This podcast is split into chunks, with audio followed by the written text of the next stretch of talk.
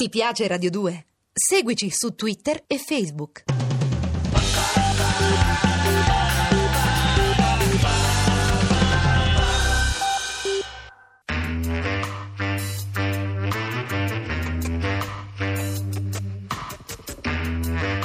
Alle otto della sera, il racconto delle cose e dei fatti. Up, up, up.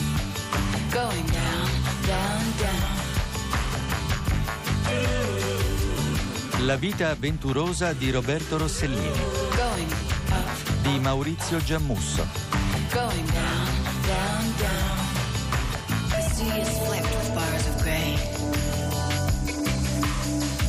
Stiamo raccontando la lunga e avventurosa storia di Roberto Rossellini, il regista padre del neorealismo italiano, il regista di Roma Città Aperta, e stiamo raccontando il, la parte della sua vita precedente all'impegno cinematografico. Ecco, può sorprendere, ma eh, sorprendere soprattutto se si pensa che fu Roberto un grande seduttore in tutta la sua vita.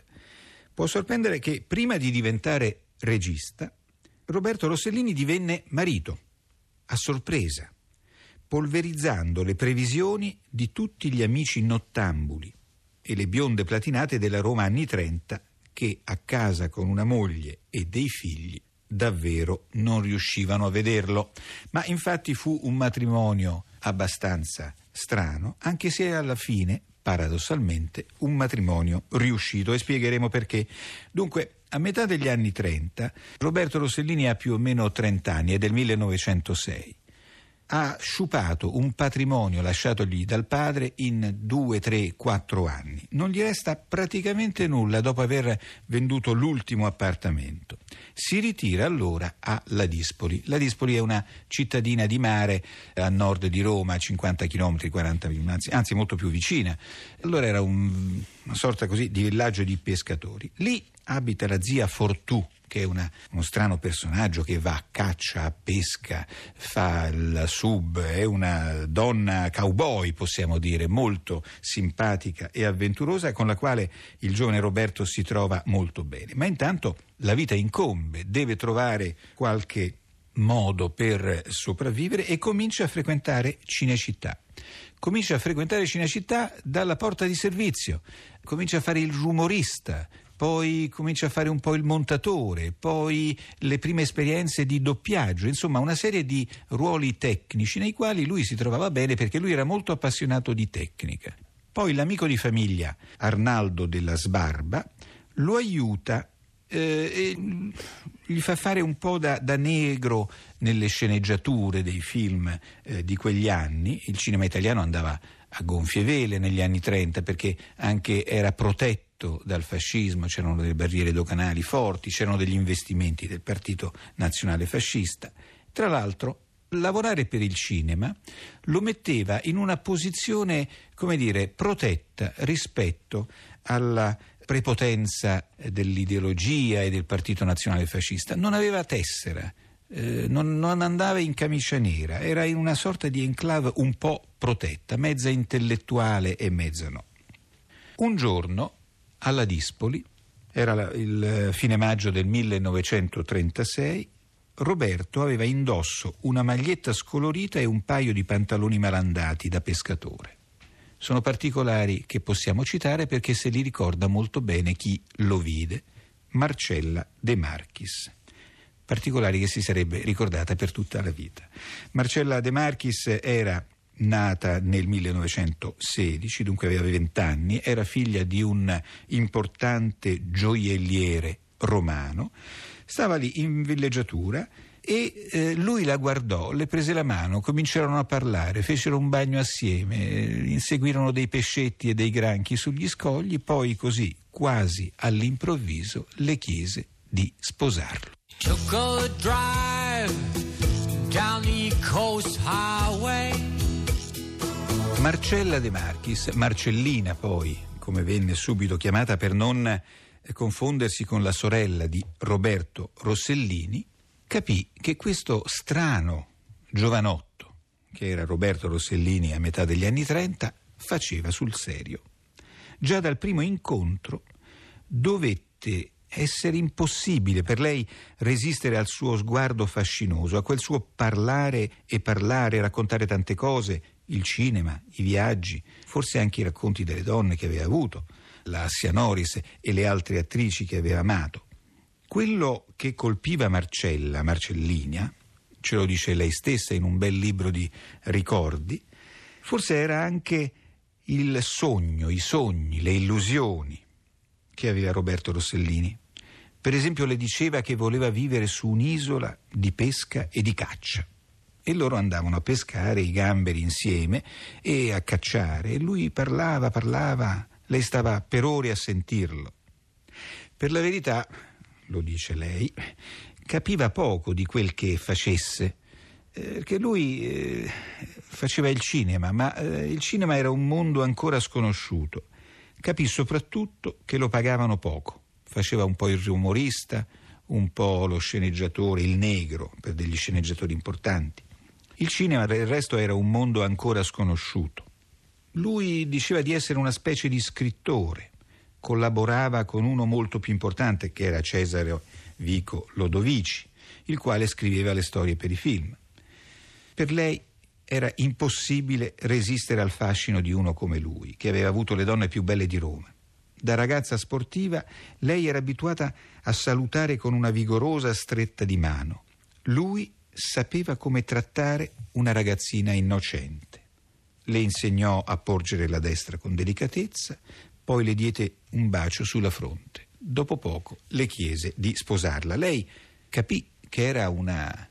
una domanda seria, anche se fatta in modo inusuale, e disse che no, non era possibile perché si era appena sposata la sua sorella maggiore e il padre, insomma, era così sotto con le spese.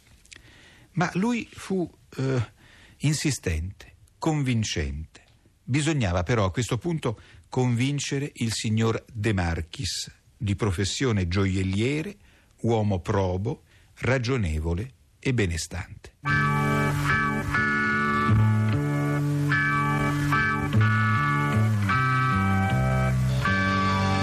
Dopo questo breve corteggiamento sulla spiaggia di Ladispoli, Roberto Rossellini voleva sposare la sua Marcellina De Marchis e Marcellina doveva convincere suo padre a darla in sposa.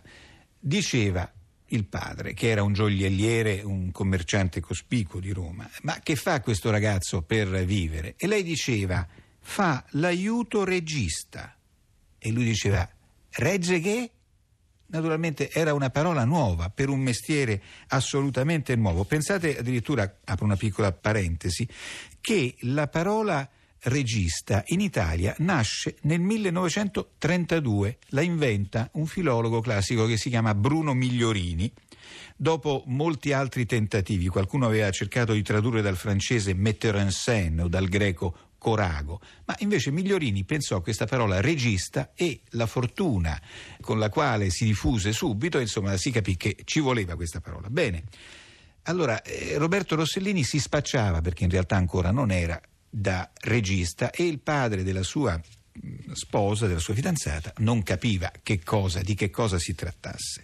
Certo, quello che capiva è che questo giovanotto, che aveva trent'anni sì e no, praticamente non faceva quasi nulla, viveva nella casa della zia sulla spiaggia di Ladispoli e insomma faceva molta fatica a mettere insieme il pranzo con la cena. Ma l'amore è l'amore, e poi c'era la determinazione eh, caparbia e fantasiosa insieme di Roberto Rossellini, il quale aveva pensato che se il futuro suocero non gli concedeva le nozze, lui avrebbe rapito la ragazza.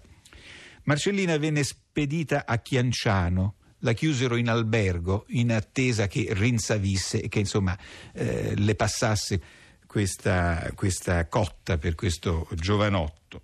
Ma lui aveva già fatto tutto un piano strategico eh, di, di rapimento, avrebbe preso la ragazza, l'avrebbe portata in un convento, l'avrebbe tenuta lì i due o tre mesi necessari finché lei avesse raggiunto la maggiore età e eh, poi l'avrebbe sposata. Insomma, di fronte a tanta caparbietà, a tanta determinazione, il signor De Marchis cedette e così si ritrovò sul marciapiede della stazione Termini, insieme a questo giovanotto Roberto Rossellini, molto elegante, molto gentile, molto simpatico, ma così abbastanza misterioso.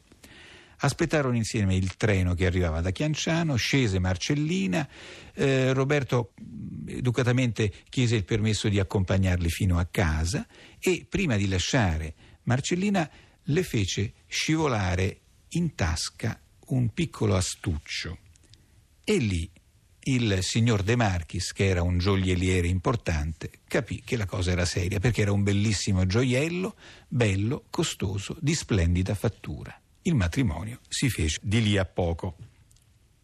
I due si sistemarono nella casa della zia Fortù, appunto sulla spiaggia di Ladispoli, e cominciarono una vita che era più che una luna di miele, che non ci fu, andarono solo una giornata ai Castelli Romani, più che una luna di miele, fu una lunga vacanza balneare, un amore incantato, benedetto dal mare e dal sole, e cominciarono anche insieme a fare degli esperimenti cinematografici. Cominciarono a filmare dei pesciolini messi in una vasca. Era praticamente la nascita del documentario italiano e anche la nascita del lavoro cinematografico di Roberto Rossellini.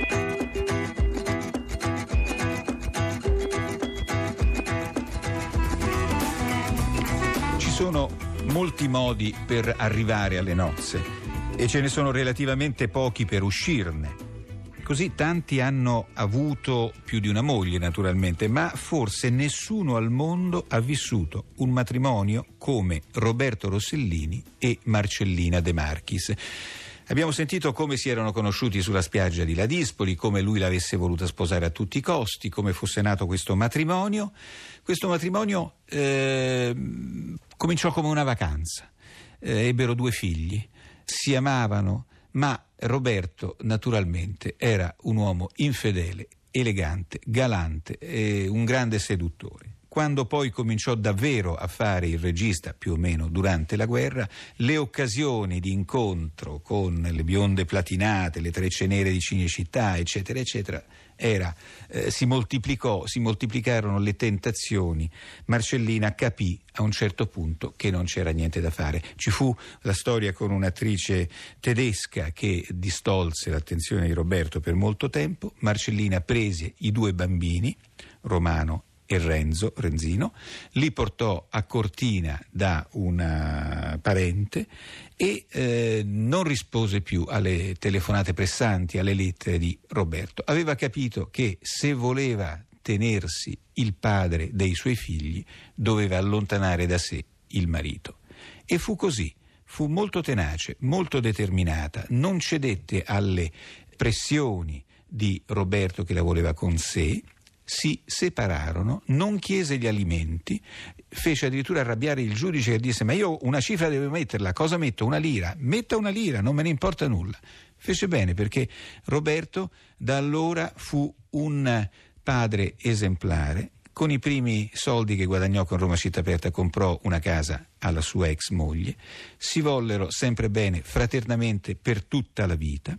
Dopo un po' lei divenne anche una collaboratrice importante dei suoi film come, come costumista, soprattutto seguì Roberto in tutti eh, i tornanti professionali e sentimentali della sua vita, fu la sua amica per sempre. Roberto trentacinque anni dopo, tanti anni dopo, morì fra le sue braccia a Roma, perché vivevano in due appartamenti uno di fronte all'altro e per questo, e lo comprendiamo, quando Marcellina qualche anno fa decise di pubblicare un delizioso libro di memoria, un libro molto, molto bello dal quale noi stiamo traendo naturalmente molte informazioni, lo intitolò Un matrimonio riuscito. Sembra sorprendente, ma credo che non ci sia titolo più vero e più azzeccato. Concludiamo qui provvisoriamente la storia di Rossellini, la riprenderemo domani sera alle otto della sera, sempre naturalmente su Radio due.